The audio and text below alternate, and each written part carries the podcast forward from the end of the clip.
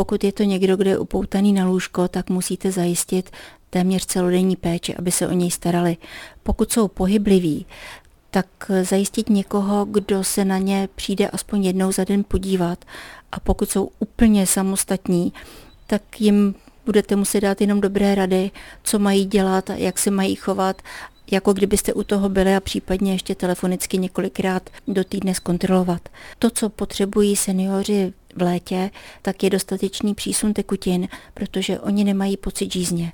Takže oni řeknou, já piju, já piju, ale vypiju třeba jenom jednu skleničku za den a to je strašně málo.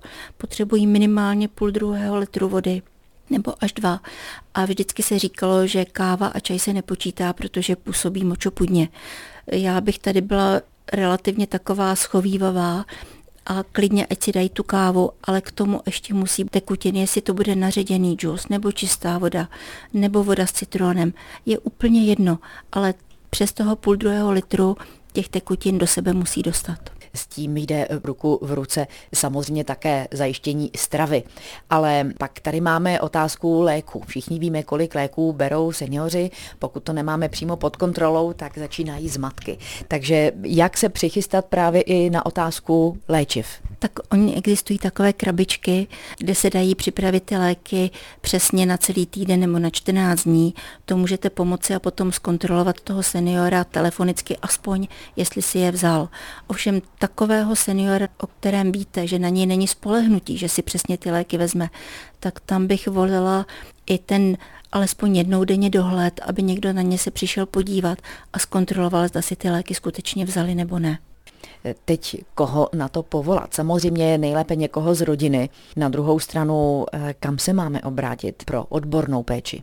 Tak odbornou péči to znamená jejich registrující praktický lékař a pokud by bylo potřeba, tak existují sestry domácí péče, které se o ty hůře pohyblivé seniory také starají a pomáhají jim s pohybem. Ale pozor, sestra domácí péče není pečovatelka, ta nenakupuje, neuklízí, může dohlídnout na to, jestli ten pacient má ty léky připravené nebo je, zda je vzal, ale rozhodně jim je nebude strkat do úst, to není její práce.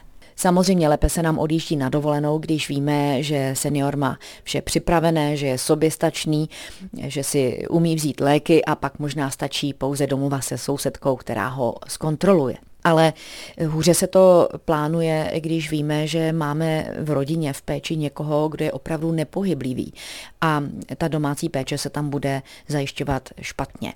Tak jak to řešit v těchto případech? Tak v těchto případech existují odlehčovací centra a určitě ten, kdo se stará o nepohyblivého seniora, může dostat seznam těchto center buď to na odboru sociálních věcí a zdravotnictví obecního úřadu, a nebo si to najde na internetu. A většinou ti, kteří už mají toho nepohyblivého seniora delší dobu, tak už vědí, kam přesně a jak brzo objednat, aby mohli na tu dovolenou odjet.